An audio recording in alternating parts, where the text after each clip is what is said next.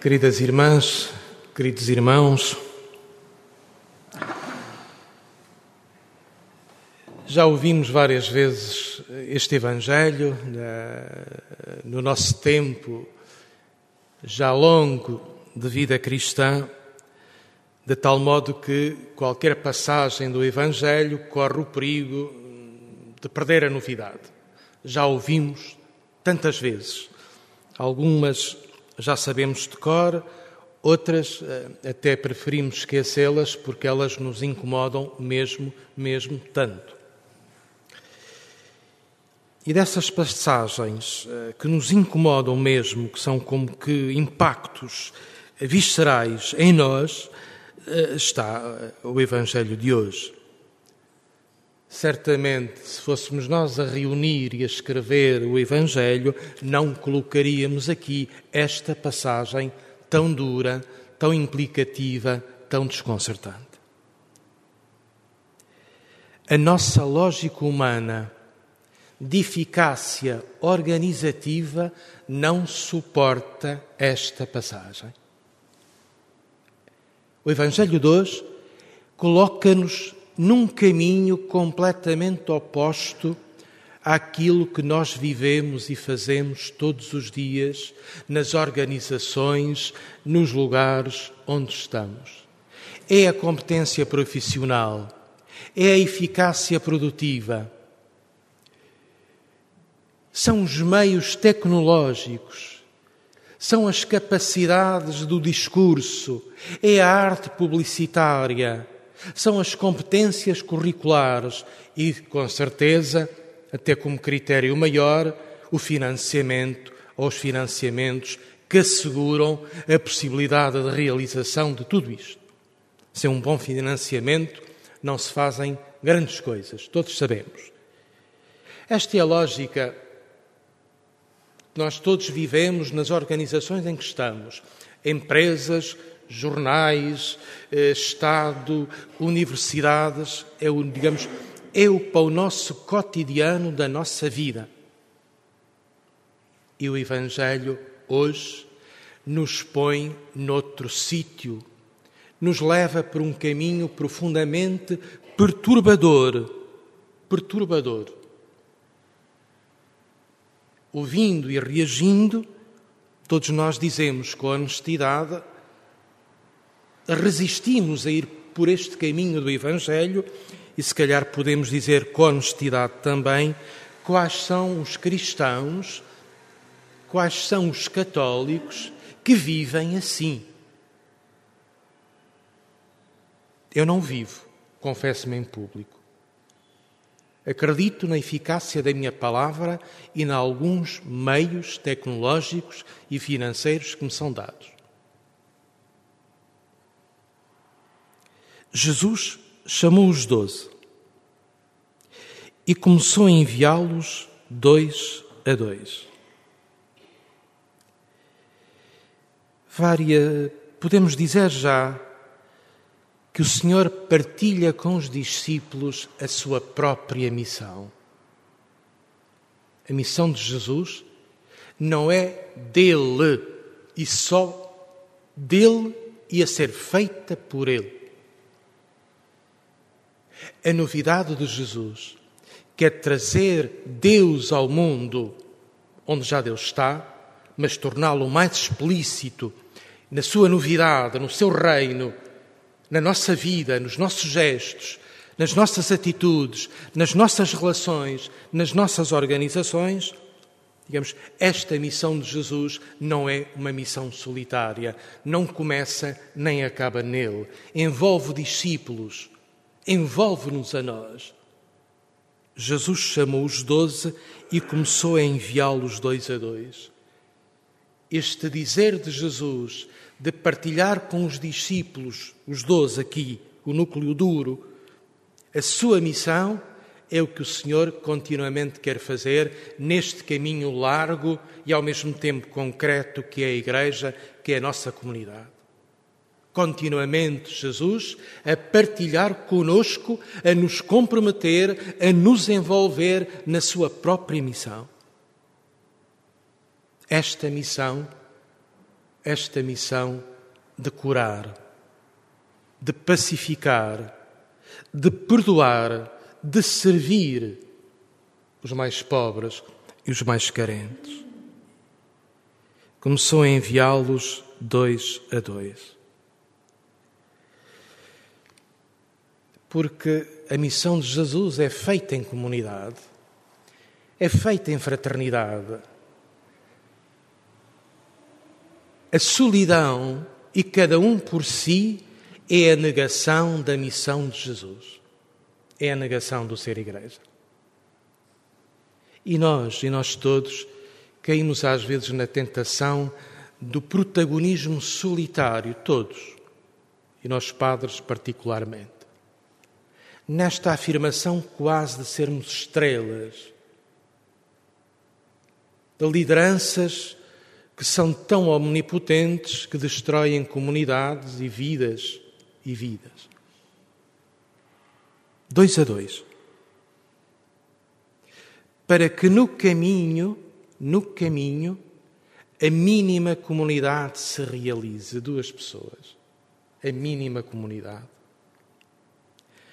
Leonor gosta de dizer, eh, porque experimentou várias vezes, que é uma mulher do asfalto, do terreno. E todos nós, e todos nós, já experimentamos a beleza e a dificuldade de uma viagem feita a dois. É a coisa mais fascinante, mas pode ser o maior inferno se as pessoas não se entendem. Porque um puxa para a esquerda, outro puxa para a direita, um quer ir ver restaurantes, outra quer ir ver museus ou igrejas, eu sei lá. Estou a fazer caricatura agora que isto não está a ser transmitido. E para que a vida avance e a estrada se faça, é preciso continuamente haver esta cedência, este encontro de um caminho que se faz a dois. Do nós. Ora se escuta um, ora se escuta outro, ora se cede a um, ora se cede a outra, e o caminho vai-se fazendo, vai-se fazendo, sem anular ninguém, mas escutando de vez em quando mais A ou mais B. Vai-se criando o nós do caminho. Toda a gente sabe disto. E todos nós experimentamos isto. E felizes os casais que dão esse belo testemunho que depois de uma vida a dois, em que os caminhos por vezes até foram difíceis, há este testemunho de um nós vivido, alcançado, com sensibilidades tão diferentes. Porque o caminho foi feito a dois numa exigência permanentemente de diálogo. Na família, na viagem, na vida da igreja. Na vida da igreja. Porque uma pessoa precisa ser, sempre ser confrontada com outra, de ser corrigida, de ser completada, de ser amada, de ser perdoada, de ser edificada. E ninguém faz isto sozinho. Precisamos continuamente da confirmação de um irmão ou de uma irmã para sermos nós próprios e para crescermos. Digamos, a vida dois a dois é o mínimo da vida comunitária, aquele mínimo que o Evangelho não pode abdicar. Começou a enviá-los dois a dois. E deu-lhes poder sobre os espíritos impuros. Uh, tem muito que se lhe diga isto. Traduzindo por uma linguagem contemporânea, podemos dizer que espíritos impuros são forças negativas da nossa psicologia pessoal ou social. Na psicologia social eh, contemporânea, um espírito impuro que precisa de ser curado são os nacionalismos. Os egoísmos nacionalistas. Na nossa vida pessoal, o espírito impuro que precisa de ser curado é a inveja por exemplo, pensarmos continuamente que os outros são melhores que nós e que a vida nos retirou direitos e nos humilhou. Porque é uma injustiça com Deus e com a nossa própria vida. Digamos, há em nós, pessoalmente falando, e no mundo inteiro e em cada comunidade, forças negativas estruturantes. Forças que matam a vida comunitária, a fraternidade, que semeiam a morte das relações pela desconfiança, pela acusação. Deu-lhes poder sobre os espíritos impuros. Esse poder temos nós. Todos e todas temos este poder de conter a violência homicida, os nacionalismos fraturantes,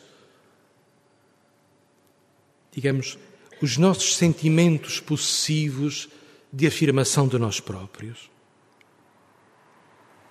Depois, a parte mais perturbante do Evangelho. Ordenou-lhes que não levassem nada para o caminho, nada, nem sequer duas mudas de roupa. Então, vamos porquinhos pela vida fora?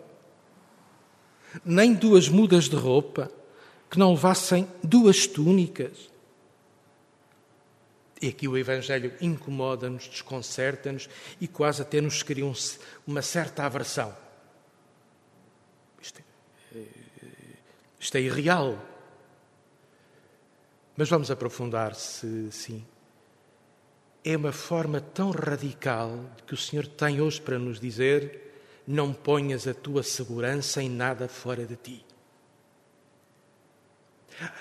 A força do teu testemunho não está nos meios, está na autenticidade e na coerência da tua e da minha vida.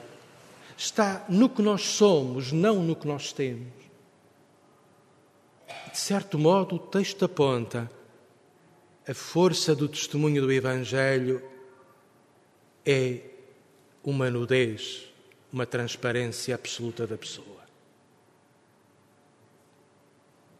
Só uma túnica, nem alforjes, nem dinheiro, eh, nem bastão.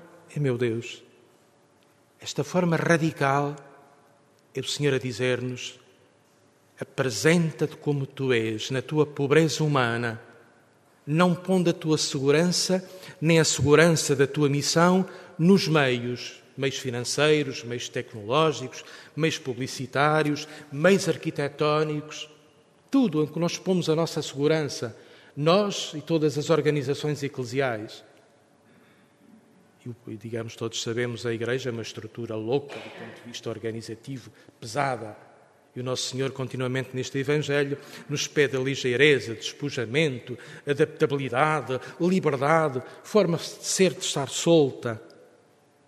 E, todavia, e termino, dá-nos duas coisinhas que o Evangelho de Mateus corta.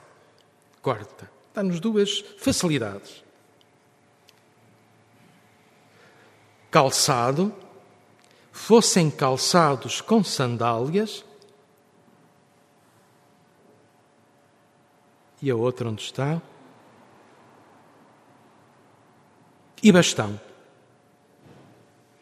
Bastão para apoiar e sandálias para caminhar. Isto é, a vida é feita de movimento e estáis preparados para andar. Não pareis, não vos adapteis. E, digamos, as sandálias e o bastão é aquilo que eles tinham quando saíram do êxodo do Egito, para caminhar à pressa, para ir em frente, para avançar no futuro, para alcançar a terra. E por aqui vamos nós, com, estes, com esta escassez de meios mas com boas sandálias para caminhar bem e um belo bastão para nos apoiarmos no caminho.